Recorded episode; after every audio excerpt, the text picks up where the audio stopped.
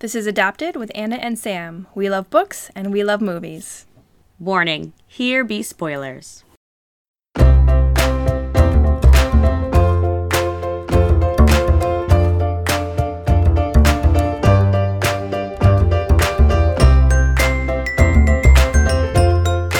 Welcome to Adapted with Anna and Sam. I'm Anna. And I'm Sam. In this podcast, we talk about a book, we talk about a movie or TV show based on that book, we play some fun games, and we encourage you to read and watch along with us. And fa la la la la, this episode we are crawling through the ventilation ducts of Nothing Lasts Forever by Roderick Thorpe, aka Die Hard. Yes, it's a Christmas movie. Yes, it is. Totally is. Like, there should be no debate ever. Yeah, the debate's over. Yeah.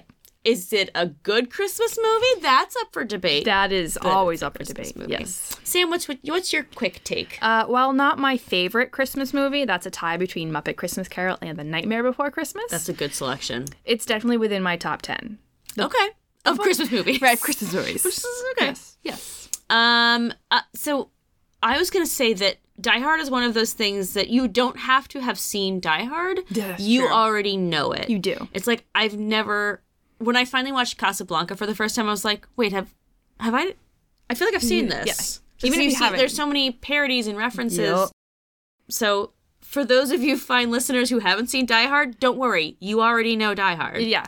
Not, we won't spoil anything because you know it all. Yeah. Yeah. Um, and probably the best reference slash riff slash spoof of Die Hard is, of course, the Bob's Burger episodes where they do a mashup of Die Hard and Working Girl, and it's phenomenal. Oh, and only that Bob's Burger. everyone should see. Yep. I said Bob's Burger, but it's Bob's Burgers. Bob's Burger is it? That sounds weird. Uh, Yeah, I'm pretty sure that is a restaurant though. No, Somewhere. I think it's Bob's Burgers. Oh, Bob's Burger is a Yeah, restaurant. Probably somewhere. I mean, if you can think of it, then Yeah. Mm. someone on the internet has made porn of it. It's true. Sam, what's your six degrees? uh, so I started with Amanda Stenberg. She was in Everything Everything with Nick Robinson. okay. Nick Robinson was in Love Simon with Jennifer Garner. Okay. Jennifer Garner was in Juno with J.K. Simmons. J.K. Simmons was in The Ref with Dennis Leary. Uh huh. Dennis Leary was in Demolition Man with Wesley Snipes. Uh huh. and then Wesley Snipes was in The Expendables 3 with Robert Davey. The Expendables three. Three. Because they made three of them. yes, they did. As if the first one wasn't expendable enough. right. What's yours? Oh, well, I also started with Amanda Stenberg. Nice. She was in Hunger Games with Jeffrey Wright. Jeffrey Wright was in the 2000 adaptation of Hamlet. Nice. That's the one with Ethan Hawke. Yep. But also Bill Murray, who was in The Life Aquatic with Steve Steve Zissou with Michael Gambon. Nice. Michael Gambon is in Charlotte Gray with James Fleet, Mm-hmm. and James Fleet is in Sense and Sensibility with Alan Rickman. oh, yeah. And I could have made that shorter because Michael Gambon was in all of the Harry Potters. Yes. Well, not all the Harry Potters. He was in three, Three through, through seven and a 17 half and a half. with Alan Rickman. Um, and then I was trying to find, all right, well, I, I need to put a, a level between them. And every actor I could come up with who had been in a movie with both Michael Gambon and Alan Rickman had also been in Harry Potter. and it just felt like cheating. I'm like, no, I want to go outside Harry Potter. But like everyone has Yes. Every Emma British actor has been Thompson. in Harry Potter. um, why can't I think Beatrix Lestrange? Why can't I think of her real name? Helena Bonham Carter. Thank you. You're welcome. They've all been in Harry Potter. Yes, yeah. Um, if you're if you're if you're really truly a British actor, and you're a card carrying British actor, you've been in some form of Harry Potter. I feel like I feel like there's one British actor who hasn't been I'm waiting. Idris Elba. Wait, was he? He wasn't, right? No, but he is in my fantasies. That counts, right? No. no, your uh, your fan fiction doesn't count. Dang it! Ah, because he stars in all the roles. I can't wait to read your version of Little Women. Sam, what's your book report? All right. Excuse me, here we go. First published in 1979, Nothing Lasts Forever by Roderick Thorpe was the follow up to his popular 1966 novel, The Detective. And honestly, I probably should have read that book first because holy heck, the main character references the events in that novel all the dang time. It is a sequel. Clearly a sequel. The assumption was you've read the first one. Yes, yes, very much so. Uh, Nothing Lasts Forever was republished in 2012, and the ebook was released as part of the 25th anniversary of its adaptation, Die Hard. Okay. Cool. Yes. Uh, according to Wikipedia, Nothing Lasts Forever was inspired by a dream Thorpe had after watching the towering inferno. In the dream, a man is chased through a skyscraper with by men with guns, which is basically the book in a nutshell. I mean, yeah, that's that's more or less the book, the movie, Yeah. your Idris Elba fan fiction. Yes, very much so. Mm-hmm. hmm Uh, Thorpe could actually see a high rise office building from his home in Laurel Canyon, and this is where he set his story. Uh, taking place over the course of about 20 hours, Nothing Lasts Forever tells the story of Joe Leland, Joe Leland, as he fights against terrorists who have taken over the Claxon Oil Company building where his daughter works. And how old is Joe Leland? 50s, 60s? I think he's 60, Yeah, but he can still get it, I mean, I tell you. so can Idris Elba, and he's like 90. He's not 90, but he is over 50. Have you seen Idris Elba? I'm- Do you know? uh, last time I saw him, he was a CGI cat, so who knows how old he Oh. actually is. I just threw up a little bit. Yeah. yeah. Those I'm sorry, the whatever they did to fix the cats didn't change didn't they like I was Do you reading mean fix like what I did to Rupert No, Snip no, no, Snip? no, no, okay, no. all right. I was like, you see a different trailer than me. no, no, but apparently, like, since like the feedback from the first trailer, like the director's like, "Oh no, we went back and retooled the, the cats." I'm like, "Really?" Because I just they're watched your new trailer and it didn't look any Freakish, different. hellish monsters They're still that haunt awful. my dreams. Yeah, that is not a movie I'm going to go see. Oh, me neither. We can sit home together. Yay! Watch some Idris Elba movies where he's not Yeah. a CGI feline. Yeah, I mean, I'd watch that that Star Trek movie he's in where he's not really himself until the end. Oh, sure, yeah. Um, in no, uh, not into darkness. that was the second one. It was the third one. Yeah, I, I I've lost it. Anyways, back to my book report. yeah. What are we talking about? Roderick Thorpe. Roderick Thorpe. All right. So Joe Leland needs to get to the airport. Things you need to know about Leland, though, before he gets to the airport. He's a World War II veteran who was a fire pilot. He's divorced with a daughter and two children. He's a former Daughter cop. and two grandchildren. grandchildren. Yeah. Thank you. Thank you. Thank you. He's a former cop and private detective, but he now travels the country working with police departments, developing tactics to counteract terrorist attacks, hostage situations, you know, fun stuff like that. Like you do. In fact, he's been to a conference about some up and coming killers, including Anton Gruber, aka Little Tony, aka Ant- Antonino Rojas. I'm going to trip over that. Never calling him that again. Antonio Noras. yeah. I don't even know what accent that was, but it was good. I that was beautiful. think it was Flemish. That was my Flemish accent. nice. Thank you. Nice. Uh, but now he's off to LA to visit his daughter and his grandkids for Christmas and hopes to repair his fractured relationship with her at the same time. But of course, he picks the cabbie who can't drive in a snowstorm and they get into a minor fender bender with a belligerent jerk. Leland, a former cop who still carries a gun and a badge, pulls out said gun and intimidates said jerk. Leland makes it to the airport, but it cause- has stirred up tons of trouble with his gun stunt, but luckily for everyone, but luckily everyone else has to deal with it That's nice of him. which is kind of a theme throughout the book. Mm. Leland stirs up a lot of trouble, and at the end, everybody else comes out to do the cleanup. Yeah. Uh, yeah. That's interesting. Yeah, and I, I did wonder, like, why is the sequence even in here? It's to show kind of what Joe Leland does. Mm-hmm. Yeah. His reactions are, you know, not extreme, but extreme. He does always seem to make things worse. Yes. Uh, but he finally makes it to LA, uh, but of course, not before hitting it off and making out with flight attendant Kathy Logan. Yeah, smoochy smoochy on the plane. Right? Woo. Uh, once there, he is taken by hired driver to the Claxon Oil Company building where his daughter Stephanie works. They are having a big party to celebrate Stephanie and her team closing a multi-million dollar deal to brid- brid- build bridges in Chile. Adorable. Back when multi-millions actually meant Right, anything. and you know, at the end of the day, this is actually a large front to get money to junta for them to buy illegal arms. Yeah, it's So, you know, good job, Claxon Oil Company. not based on reality at all. Mm. No, Mm. no. Uh, Leland discovers at this time that not only is Stephanie sleeping with her boss, Ellis, but someone or several someones have been doing cocaine.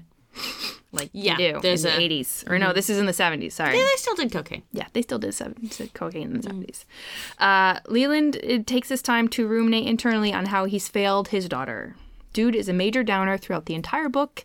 I think he might be depressed, suffering from some sort of depression. He's been through a lot. I mean, I think the whole book is suffering from depression. Yes, it is very, very much uh, nihilistic. It is dark. Yeah. Uh, but anyways, Leland steps away to call Kathy Logan because you know you can't let a woman like that forget about you. When all of a sudden the phone cuts out in the middle of his message to her. Yes, he's leaving her a, a voice message on her machine for no, you younger listeners. On her answering machine. Yes, for you younger listeners, before the days of cell phone, people had answering machines that were stationary Right. in their homes, And they played on cassette tapes. So you had to like play push a play button. and then erase them when you were. You know what? Just Google it. Just Google it. Um, Mm-hmm. Leland slowly sneaks out of Stephanie's office and discovers the terrorists have taken all the partygoers hostage. Not only that, but he recognizes the leader. It's Anton Gruber. That stupid little shite little Tony. Antonini Lo Rojas. What was it? Mm, Antonino. Antonino. Yes. Sorry, my Flemish is. But he is floundering. German. He's German. Yes. Okay, He's still German. but his name is Little Tony. yes. Little Tony the German. Yes. I can see why they changed it. Yep. Uh, because Lil because Leland knows how the police will actually respond, basically kill them all, hostages be damned, because he developed this plan and shared it and taught the police departments how to do it. Uh, he, So and and I remember being a little confused by this. So he actually the the that is the plan he would train people on is just kill them all, hostages be damned. yep. It, that didn't occur to him that that was a bad plan when he was developing it. No. I mean, I think it, there's like more a little more nuance to it than that Okay. because it's like it's not just one person against. It's like like kind of that SWAT mentality. yes. Sure. Um, and so I think he like as he's kind of in the situation, he's like, "Oh, maybe that's not such a great idea." Maybe I after made all." a mess and left other left it for other people to clean up. right? A little bit. Mm-hmm. yep. Uh, so he knows there's actually only one solution. Leland must rescue Stephanie and his grandkids and the other hostages himself. He's got a plan. Yes, ish. Sort of. Uh, so there Leland is on the 33rd floor, barefoot and in his shirt sleeves, because he had been kind of cleaning up after the flying on the plane, trying to figure out what lo- little Tony's plan is. There are too many hostages for it to be a suicide attack, according to Leland in his mind, uh, so they must want something public to happen. And, th- and like this little bit of book of the description in the book cracked me up. And thank goodness Leland is in good physical condition since he quit smoking and drinking, does 10 minutes of sit-ups a day, and walks as much as possible. That's why he got that sexy uh, Yeah. stewardess to pay attention to him. He's Right? a silver fox. Oh yeah, for sure. Uh, but he's determined to win against Little Tony. He uses the stairwells, air ducts, the roof, elevators, doing his best to outthink Little Tony. Mm-hmm. And he can't depend on the police clearly, even though they do show up, including Al Powell and Captain Dwayne T. Robinson. And while he does get some civilian backup, I'm looking at you, Taco Bill and Kathy Logan. Yes, that Kathy Logan Yeah, they patch her through. right? And all the there's all the TV reporters. There is only so much they can do from outside the building. Leland is pretty methodical in all of his actions. He takes hours to decide how to climb down into the air duct and if he should use the machine gun or the strap from his bag. And then when he's on the roof, it's another few hours before he's confident. And let's be real, he's never really fully confident in He this. he he plans very carefully and then goes, "Well, I'll probably die doing this, but I'll definitely die if I don't." So exactly. Let's plan for Let's two just more do hours it. and then do it. Yep. Uh, if his swinging through the window will, using a fire hose will work, if he's going to hit the right window, if the arc will be right, if will he swing t- out too much, will it hold? Dude is seriously thoughtful about his actions. I, I like the implication that you can't just you can't just swing off No. of a rooftop. John McClane, I'm looking at you. You ha- I mean, you have to think about what angle and like Yeah, he was very, very Yeah. methodical about he was that. doing crazy things, but it was a little Yeah. more realistic his uh, yeah, exactly. planning that would go into making it successful. Exactly. Um, and as he's doing all this, he actually finds out what little Tony's motivations are. Mm-hmm.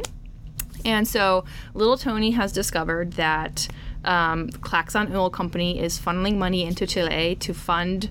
Um, is it the. Mm, I can't remember. Is it like the rebels in Chile, or does it? Do they not really get into that level of detail? I know they're just buying illegal guns. I don't remember, and I'm gonna be honest, my geopolitical Yeah. knowledge of the 1970s is lacking. Yes, I just remember like being like not surprised that they were using Chile for this because this was a big thing back then.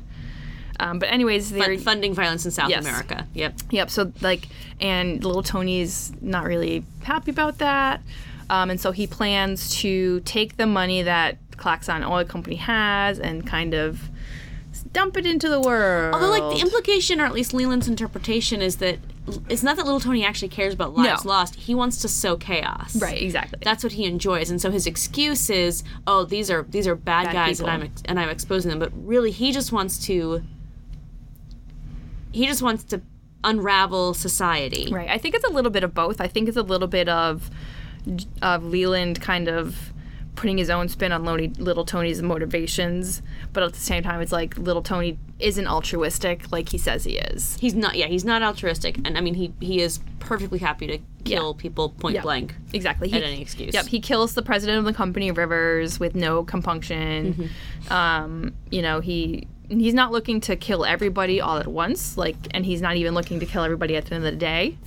Um, but he's he's there to do a little bit of taking damage. pleasure on it, yeah. Yeah. yeah. Um, and so where was I going with that? Anyways, there's a lot of money there, Yes. and um, uh, at one point Leland gets the money. He starts throwing it out a broken window Mm-hmm. to kind of fool people, and people are going crazy outside to cause a distraction. Well, like Leland does it. So t- little Tony was planning on throwing the money out the window, and Leland did it, and it's almost like, even though he hates little Tony and, and thinks little Tony's a terrible person, he's almost like, here you go, dude. It's a good idea. well, uh, well, but I I almost because I, I felt when I was reading the book, and feel free to disagree, that as as as he murdered more and more of these terrorists, and like to be fair, he felt he had no choice. Mm-hmm. It felt like he was pushing him further and further away from his humanity, and so he was becoming more like the terrorists Mm-hmm. and becoming less and less able to distinguish himself from them Mm-hmm. to the point where he actually was doing the thing that Tony planned on doing, Yes. which was sowing chaos by throwing the money in the Right, streets. and like he was sowing the chaos in order to get the hostages out, whereas Mm-hmm. Tony, little Tony, was sowing the chaos in order to just sow the chaos. Although, but but also he, I don't know. I got the impression that Leland was also doing it as like a big fu to the Claxon Oil Company because he really did think that that was, like, they had no right to that money. I don't know. I get Yeah, I mean, I don't know that his motives were quite that like against the Claxon. maybe Oil it wasn't Company. against the Claxon Oil Company, but I, f- I felt like Leland was very aware of the darkness in society that Tony is trying to draw attention to. Yeah, and I, I like the I when don't know. They they were more similar than they were different. Yeah, and I think like also um like at least in my opinion, like I felt like the money was more of an fu to um like the police as well. Yes. Yeah. At that point, he was very fed up with the police Yeah. and their their um, incompetence. Yeah, and they like, you know, they just weren't listening to him. And so I think he was just using that to kind of like, you know, you guys are getting in my way, deal with this stuff instead. Yeah. No, I, I think that's absolutely true. Yeah. But yeah, so one of the first baddies that Leland kills is a young man named Hans. And the most important thing to know about Hans is he has a brother named Carl. And Carl has a temper. Yes, he does. Uh, Little Tony is actually an equal opportunity employer by hiring both men and women Yes. to staff his crew. There are at least three women. Yes. Three women. Uh, the first time Leland kills a woman, he agonizes for pages and pages, literally pages in multiple chapters. But by the third one, it's become routine. well, and, and that's what that's yeah, that's what I'm Mm-hmm. talking about. And it also like the first time he also thinks a lot about how young they all are and how bad he feels that these are like 20 year olds that he's killing. Mm-hmm. But But like it becomes easier as he does it. exactly.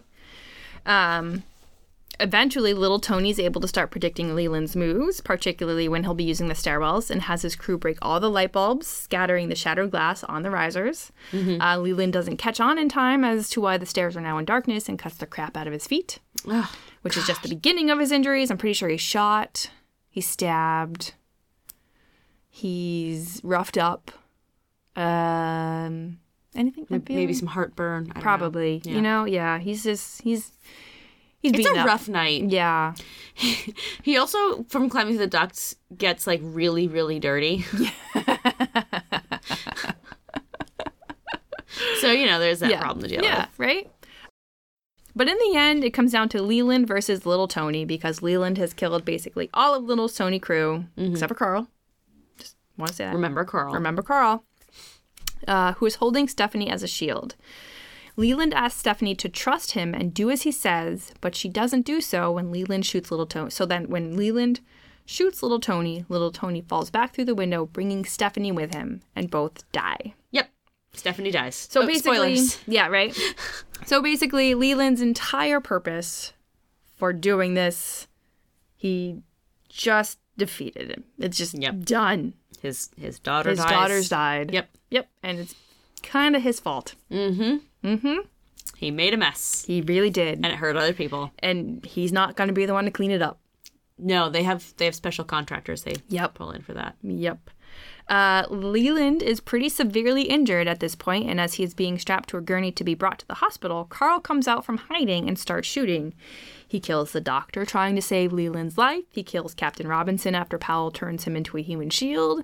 Carl just manages to kill even more people than had already been dead. Mm-hmm. Uh, but then, And yeah, that's that's pretty dark that Powell kind of right? Mm-hmm. pulls Pulls Robinson, Robinson in front of Leland. Yep. And uh, it was that was very dark. Yeah. Mm-hmm. It I mean, was a little surprising. Robinson was really awful in the book, but it was still Yeah. And like Powell's like, oh yeah, he they're gonna prop him up as a hero. It'll be a Yep. hero. this is the way he Yeah, would wanted to go. He, he looks Leland in the eyes and says, "That was really smart of you to duck behind him." yeah. And you're just like, whoa, Oh my god! yeah, yep. But then Carl is killed by Powell, so it's fine. Yay! Yay! We're happy. Yay. Terrorists die.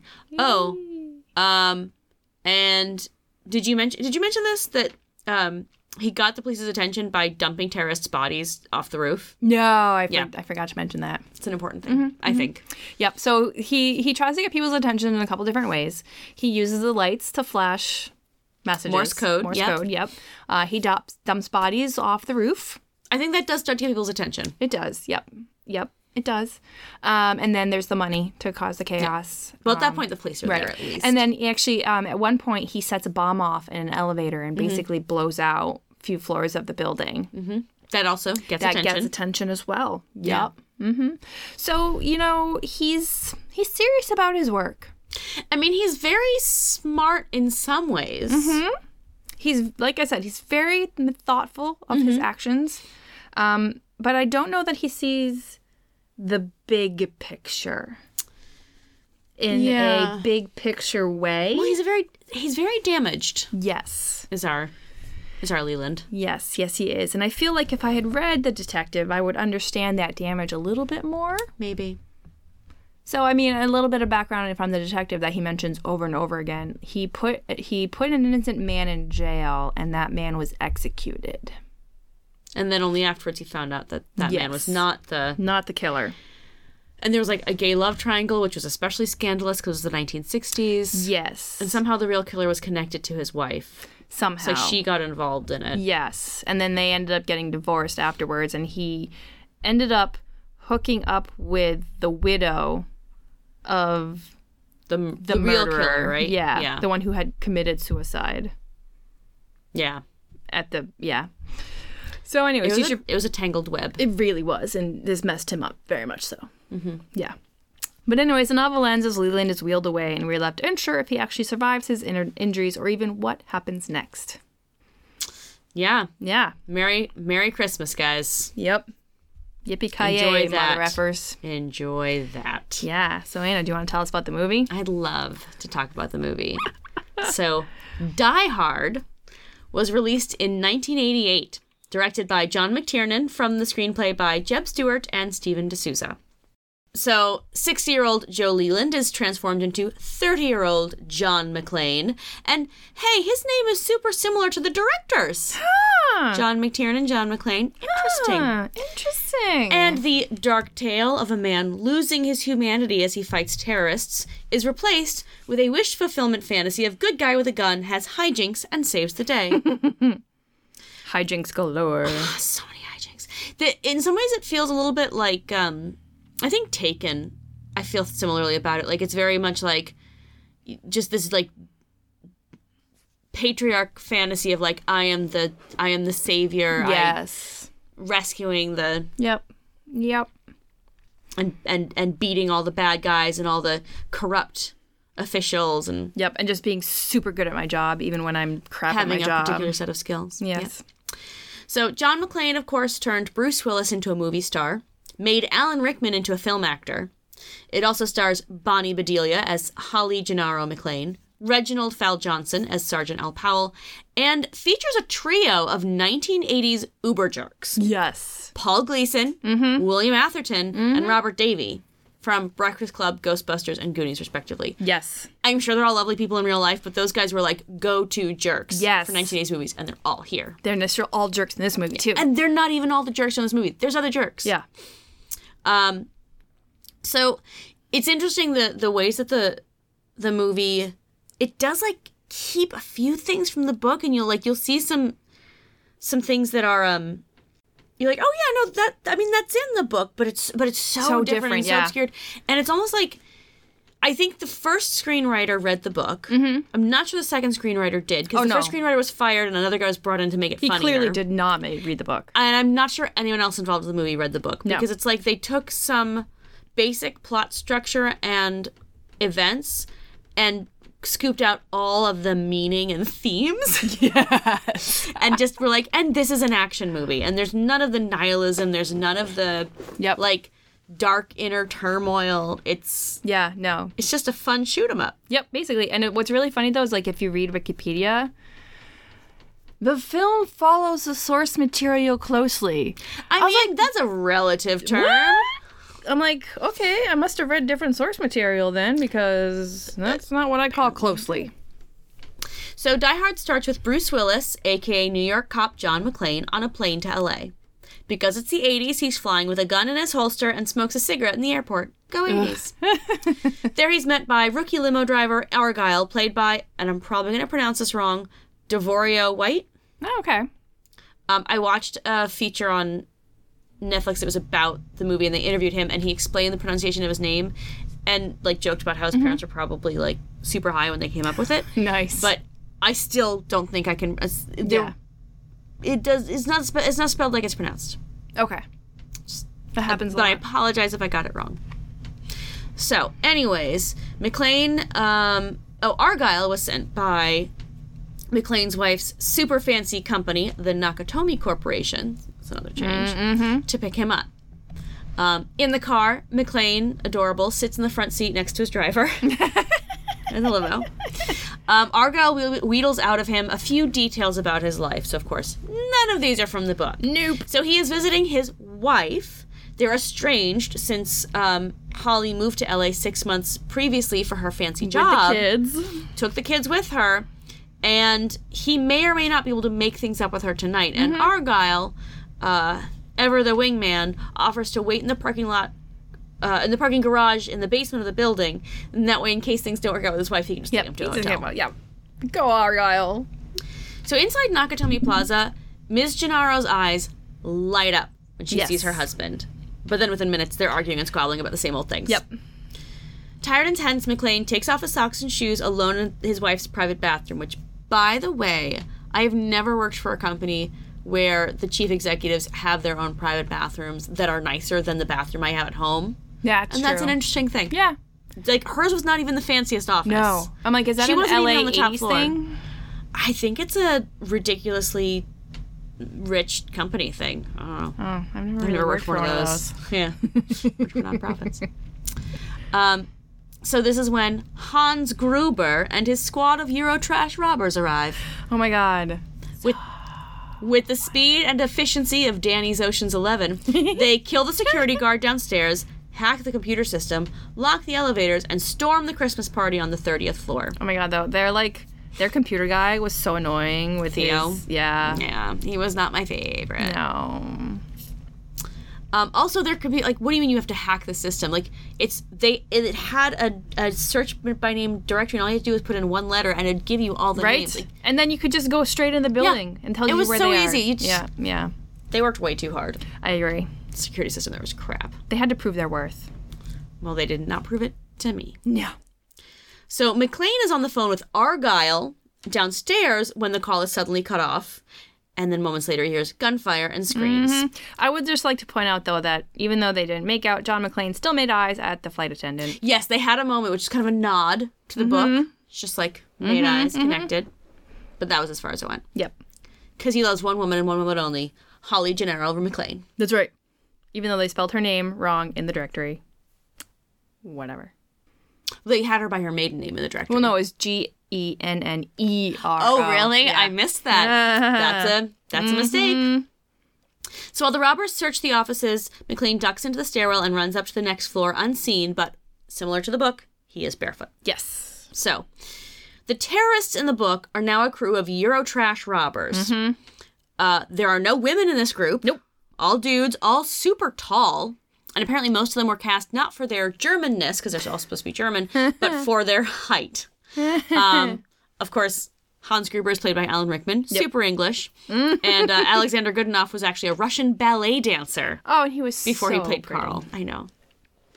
Um, there is video of him out there dancing, but he still has the Oh. long blonde hair. That must be beautiful. It's something. You should, if if you Google it, I'm sure you can find it. um, Did you know though that he and Mar- Mikhail Baryshnikov were best friends until like they had a falling out. Yeah. And Bershnikov kicked him out of his company. and like No one knows why. Or maybe they do. I'm sure someone knows. someone knows. I don't know why. Baryshnikov must know. Is he still alive? He is. Barishnikov, please let us know. Yes. Alexander Goodenough's dead now, so He he, is. can't like No, he disagree can't tell us, with you. You right. Mm-hmm. tell us, and we'll tell the world. uh, that's how this works. Yes. So when uh, uh, Holly's boss is Mr. Tagaki, did I spell that right? I T might a have. k a g i. Taka, Takagi. taka, taka. Takagi. I spelled it wrong, and now I can't say it. That's okay. It happens. Takagi. Uh, so Gruber isolates Holly's boss. Yes. that guy. There you go. Um, he wants him to give him the code to get into the system so they can get to the $640 million in bearer bonds that are in the Mm. vault. They're just basically thieves. They are, because Mr. Taka- Takagi says, What kind of terrorists are you? And Han says, Who said we're terrorists? Mm-hmm. Because the director did not want to make a movie about terrorists. In fact, he said he wanted Yep. to make a movie about r- robbers instead because terrorists aren't fun. And that we have all of these movies that have followed that are about terror. Yeah, but are they fun? No, Sam, they're not. I You mean, want they're a still fun movie. basically shoot 'em ups. Well, it depends on your definition of fun. That's true. McTiernan has his definition. There's some weird uber um, macho stuff in this movie that John McTiernan is very much one of those directors. Yes. Even in Hunt for Red October, very much yeah, I think maybe some issues with women. a A little bit. A little bit. Yeah. Like doesn't want to actually put any of them in his movies. Yeah, nope, I agree. Um I mean, Holly McLean is a feisty character and she's got some some good smart stuff. Um she's practical. Mm-hmm. But uh But not really given much. she doesn't have a lot to work with and I mean, there are very few other female characters. Yes. Um, so yeah. But anyways, back to my notes. Okay. So, uh, McLean's first fight is with a beefy blonde J. Crew model named Tony. So instead of the first guy he kills is named Hans, and Tony's the big bad. Yep, they swap them. And then they swap them. And Tony is Carl's little brother, but he's like six foot seven. yes. Um, and in the movie, he breaks Tony's neck by accident. They're fighting, they fall down the stairs, tangled in each other's arm, and uh, Blondie's neck gets broken in the fall. Yes, but Carl still takes it very personally. I mean, I would too. If I if I had a six foot seven brother that I had watched grow up all this time, and we joined a robber crew together, and he only joined because I told him to, I would be very bad at whoever broke his neck. And but I would turn I that can anger see this. internally because it would be all my fault. for Carl is not bringing- about introspection. You don't know Carl. He's a Clearly. doer, not a thinker.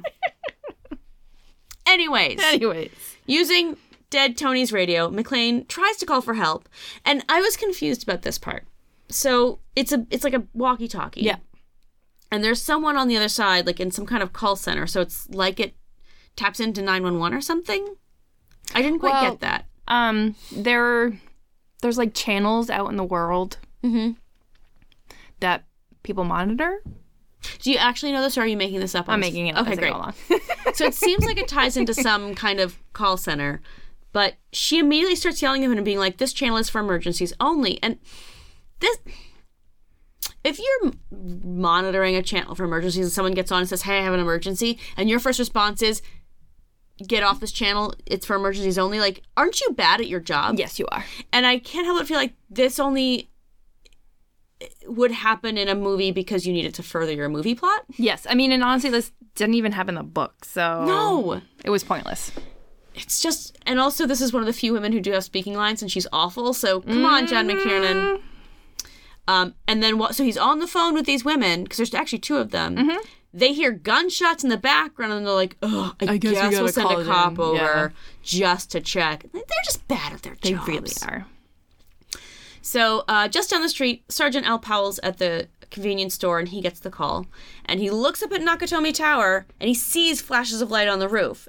He doesn't realize those are gunshots because McLean and the baddies are exchanging gunfire. So Uh, I mean, but what else? Like, if you see lights flashing on the top of a tower when there aren't normally flashing lights, aren't you suspicious? You might not think gunfire right away, but don't you think, hmm, something weird is going on there? perhaps they're having problems with their uh, electricity. We should make sure nothing's bad is going Maybe on. they're filming a cheesy movie. I don't know. So, uh, McLean is being chased by Carl and the Baddies, which is a very cool 80s band. Mm-hmm. And so he very quickly climbs in the ductwork, fashions the anchor out of the gun, and, just goes to town. Yeah. Whereas, like, There's in no the thinking. book, he's thinking through it for hours. Um, he lights the lighter briefly, and um, Carl sees that, and so he figures out where the general area that uh, McLean goes. McLean's in, but Sergeant Powell arrives, so he has to give up uh, pursuing McLean temporarily because they don't want him to Right. hear what's going on. Yep.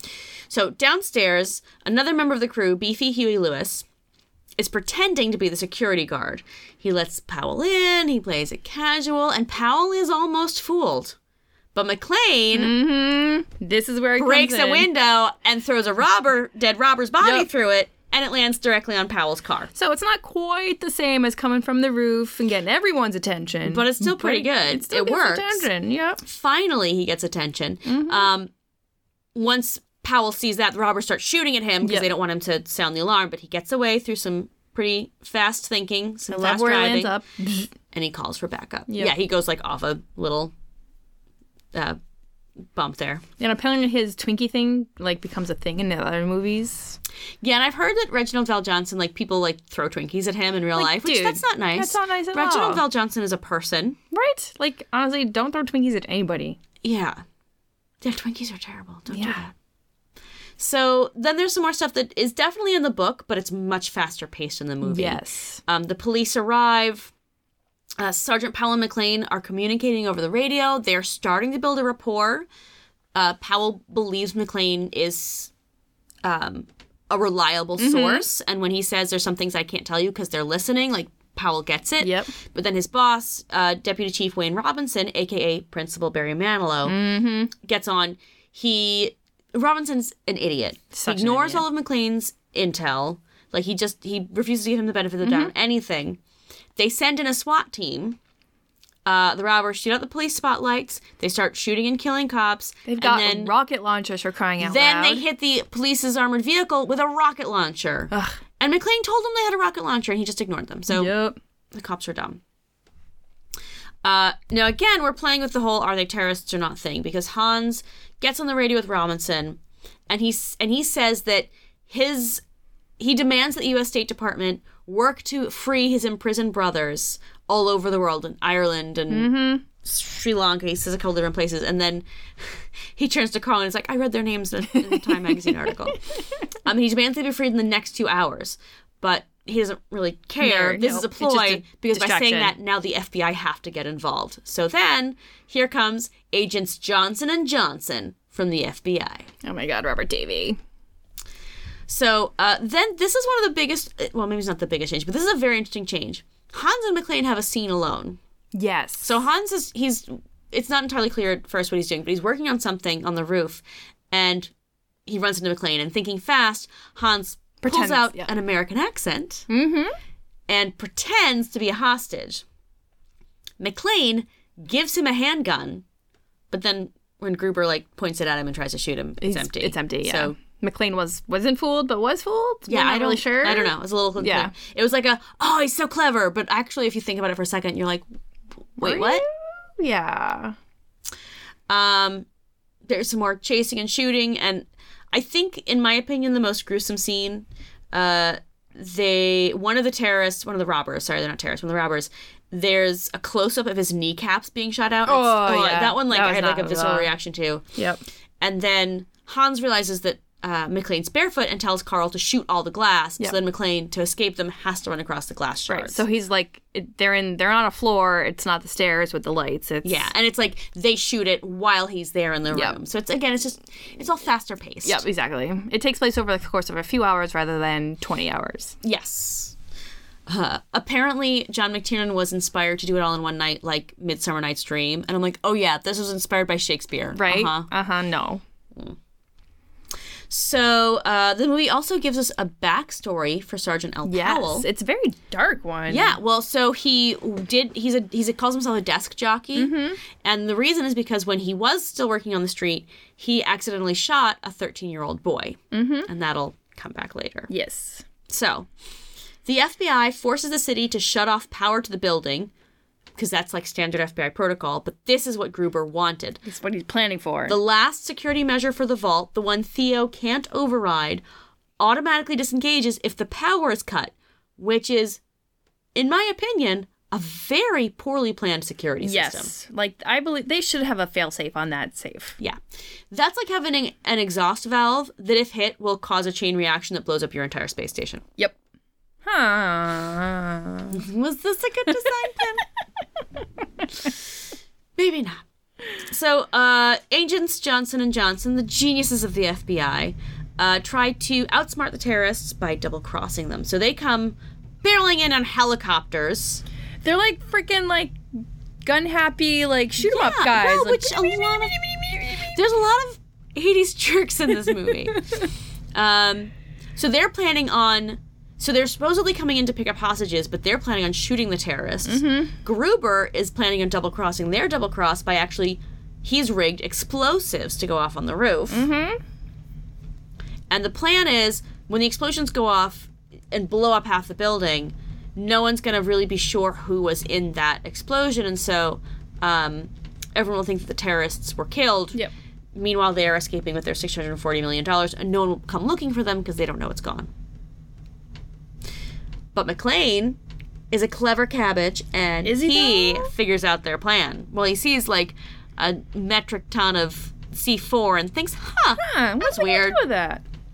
So he tries to get the hostages off the roof so that they don't die.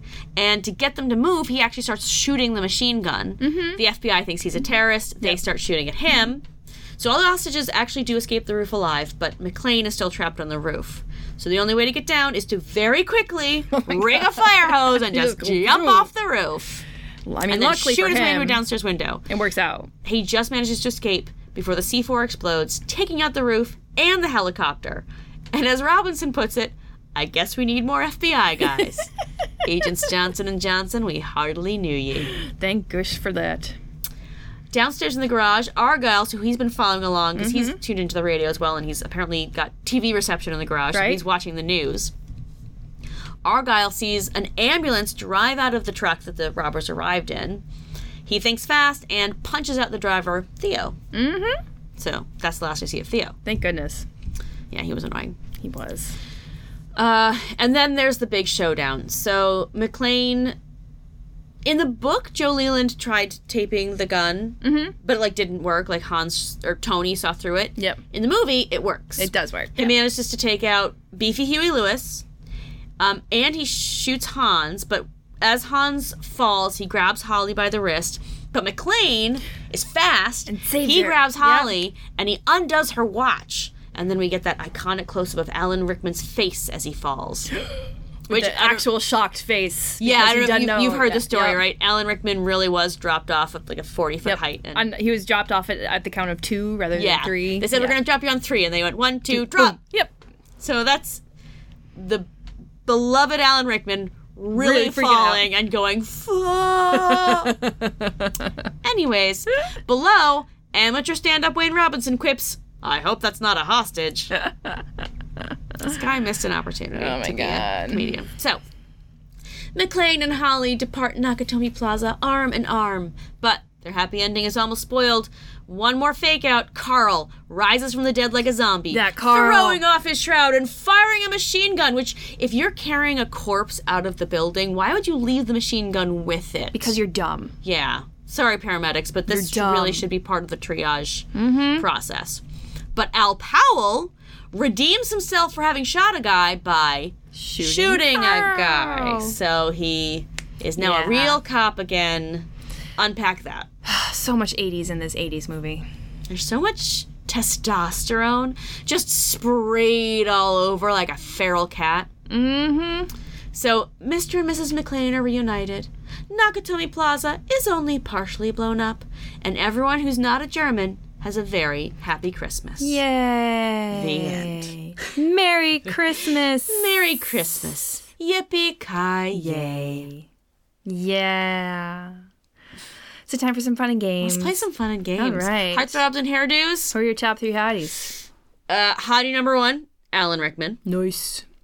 aka Hans Gruber. Mm-hmm. Mm-hmm. Hottie number two, Bruce Willis. Oh, I'll give it to him. All right. All right. Bruce Willis doesn't always do it for me, but he's cute in this yeah, movie. yeah. Um, and hottie number three, Alexander Goodenough. Nice. Because he is good enough. He is good enough. Who are yours, Sam? Uh, so, in no particular order, Alexander Goodenough is Carl. Mm-hmm. Uh, Alan Rickman, in spite of that German, I say in quotes, Quote accent. unquote German. Um, and I actually went with Holly's boss. Oh, Mr. Takagi. Takagi. Why can't I say don't his know. name? No, yeah, I liked he had um. You know, who he reminds me of the trade minister. Yes, exactly. He has that like he's It's a gravitas. very- he has Yes. gravitas. Mm-hmm. Exactly. Very like serene in and calm and Yep. Mm-hmm. hi- under high pressure. yes. Oh. So those are my top Okay. three. I mean, I thought about doing Bruce Willis, but I liked Mr. Takagi. a No, little I bit totally more. respect that. Yeah. Um, top three outfits. Uh, so one fake Fabio's hair. Which one's fake Fabio in your opinion? He was the one who lasted the longest with the long hair. Not Okay. the Carl. Not Carl. Not the Carl, other but the other Yeah. one. Wait, oh, that was Beefy Huey Lewis, wasn't it? No, Beefy Huey Lewis had the short hair. Okay. He was the one who was sitting at the front desk. Yes, that's Beefy Huey Lewis. So there were three fake people. There was fake Fabio, Mm-hmm. fake Huey Lewis, and fake Jason Patrick. Yes. Okay. Uh, Yeah. I like that we have code names for all of them. This is this is how you're going to refer to them in your fan fiction, aren't you? Yes, And they'll yes, it all be is. played by Idris Elba. Yep, exactly. Okay. Um, and then Hans Gruber's suit, but only because he's got the beard. That is a s- it is a tight beard. Yeah. Mm-hmm. Um, and then Argyle sunglasses. Okay, that's good. Um, I also had Alan Rickman's suit. Nice. I actually only had um two outfits. The other one is Theo's white cable knit sweater. Nice. Which I feel also uh, very similar to the sweater worn by Chris Evans in, Knives, Out. I would agree. I think they're we're bringing back the white fisherman sweater, which Yeah, I, we I are. approve I'm of. a, yeah, I support that fully. Yeah. Mm-hmm. Yeah. Uh, do you have any questions? I have a couple. So, when and how did McLean figure out that Gruber wasn't really a hostage? Um, I don't think he actually did, Uh huh. and I think they just, I don't like. There was nothing in their exchange ever made me think that he figured it out Right? before he gave him the gun. I know. nothing. It, It just felt lazy. did. Do you want to make up a reason? um, I think he didn't believe his American accent. It wasn't that great an accent. You know what really annoys me is that it would have been so easy to just put in something. Yep. Um, do you remember in Inglorious Bastards? Do you remember Inglorious Bastards? Barely. Okay, so they have an English. They they're, set- they set up this whole thing Mm-hmm. where this English guy is pretending to be a German, and he's gonna go to this bar, and it's gonna be a thing. And then when he gets there, there's a bunch of Germans, and he's doing great. Right. And Yeah. then when he he holds up his fingers to show three, he doesn't hold up hold it up the way a German would. Right. And so like that's when they pick up on it. and and that's how and then end up Yeah. and then like everyone gets shot. It's Yeah. great, but like it it wouldn't have been that hard to just write in something, Something, yeah. Mm-hmm. really minor, and they just They there was nothing. didn't Alan do it. Rickman did nothing for me to be like, oh, that's what he that's what Bruce Willis picked up on. right. Nothing. All right then, our ans- your answer is nothing. Nothing. and it's just bad writing. Yep. Well, Yep. I respect that. Um, all right, I have one other question. Okay. What happened to Theo? Argyle punched him. Was he arrested at the cleanup? I don't remember seeing him. I mean, maybe I missed it, but I don't remember seeing him at the cleanup. No, I think he was one of those loose ends that you just got left behind. I wondered about that. Yeah. Like, because we see Argyle again. He comes back up in his limo. Mm-hmm. Yeah. Maybe he's in the trunk of the limo. Oh, maybe. And then as they drive off to have their happily ever after, "Let me just out!" pounding, let me out. okay, I like that. Thanks. Do you have any questions for me? I have a, I have three. Okay. Um, so I thought Leland's inability to get to think about um killing women as the same as men was like a little bit bad. I mean, I get it, but I was like Very much of it, mid no. 20th century Uh, Yeah. of its time. Um, but seriously, could you believe how much more sexist the movie was? The movie was so much more sexist. Oh my god! It was written in 1979 is the book. 1980, what did I say? Was eight was the movie? I think so. Like, and it got more sexist. Yeah, I'm like, I'm like, way to take twenty s- giant steps back. And like, um, the the stewardess, I can't remember her name at this at this moment. What was her name? Kathy Logan. I really liked her. Yeah, she was she great. Mm-hmm. was smart. She was savvy. She like got what Joe was picking was throwing at her every single time when they Yeah. were on the phone. Mm-hmm. yep. And it's like it's not even just the the characters, but it was like in all of the depictions of the women. So there was John locking eyes with the with the flight attendant. Mm-hmm. There was the moment where there's that po- that poster of the of the naked woman in the for no stairwell, and- reason. and, people keep like touching her breasts. Also, and well, they had of the women in the movie, several of them were uh, Playboy models, including the naked woman because Mm-hmm. they were having when sex the terrorists in the are- office.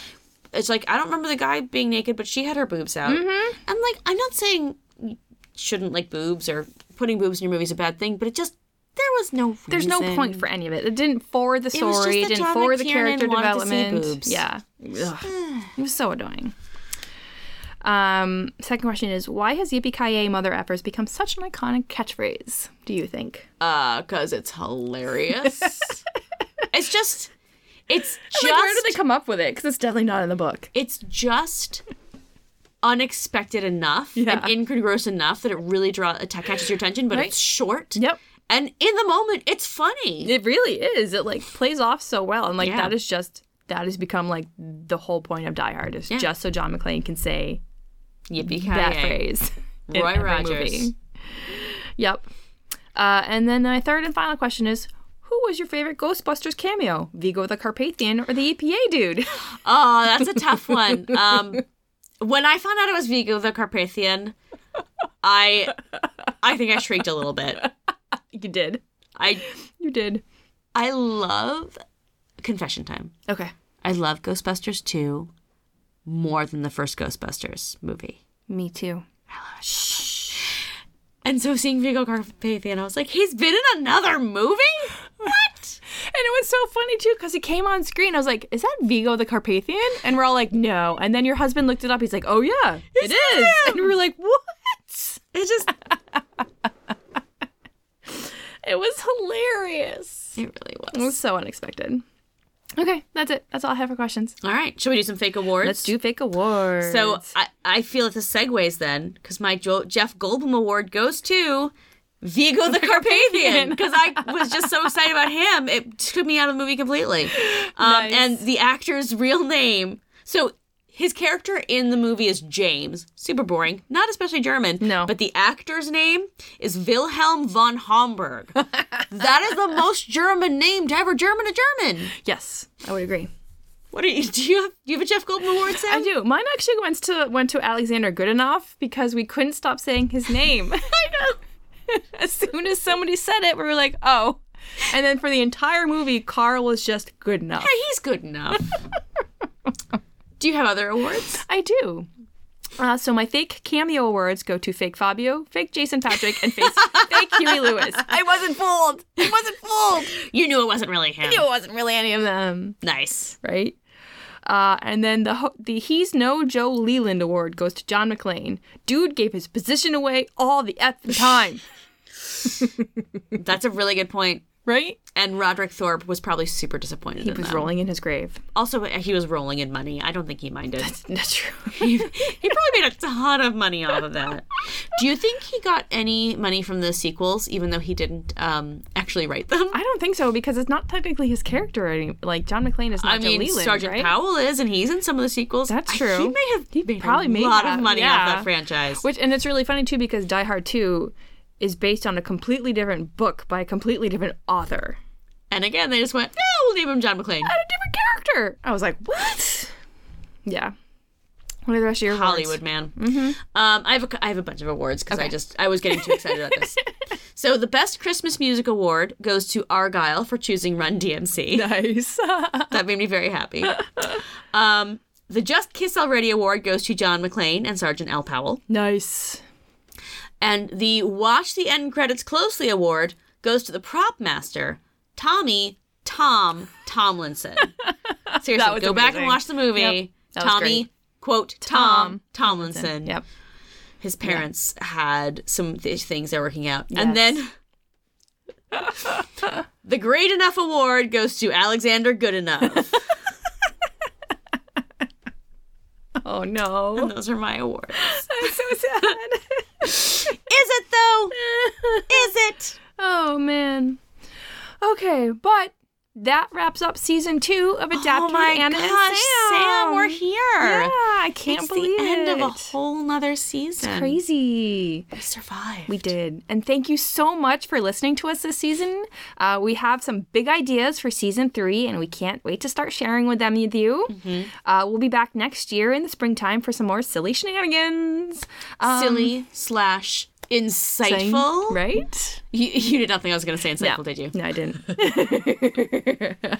um, but I do want one thing. I do want you to think about one thing, listeners.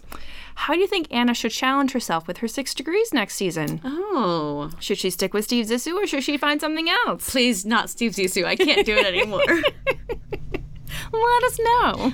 That is a great challenge for our listeners. Please give me suggestions. I'd love to hear them. And I would also like to add, because this is our holiday episode, yes, it is. as we come to the close of not only a year, but a decade, Mm-hmm. Whoa. that the world may not always be die hard. Sometimes the world is nothing lasts forever. Mm-hmm. And all we can do is be kind and Yes. loving and understanding to each other. Yes. So, Merry Christmas, Happy New Year, Mm-hmm. Happy Hanukkah, Happy Kwanzaa, Happy Candle Nights, I Happy Yule. Happy Yule, Joyous Yule, Mm-hmm. um, and wherever you are listening, we hope that you have a wonderful 2020. Yes. Thank you very much. So until next year, um, go back and listen to our old episodes. Right. Keep telling people how great Adapted with Anna and Sam is. Friends, coworkers, Mm-hmm. um, robbers who have broken into your corporate offices. Let them know that this is a great Right. podcast. And they can send us their six degrees Mhm. at adapted with Anna and Sam at gmail.com. Right. Or they can post them on Facebook. You know, and Facebook is everywhere. Uh, you can find us at Criminals Adapted are with Ann and definitely Sam. on Facebook. Oh yes, they are. uh, they can follow us, or you can follow us on Twitter and Instagram at Adapted Podcast. Uh, you know, just let's get let's keep going. Let's see what we can do. Thank you for listening to Adapted with Anna and Sam. I'm Anna, and I wish The Breakfast Club was based on a book. Ooh. I'm Sam, and I wish Demolition Man was based on a book. Bye. Bye.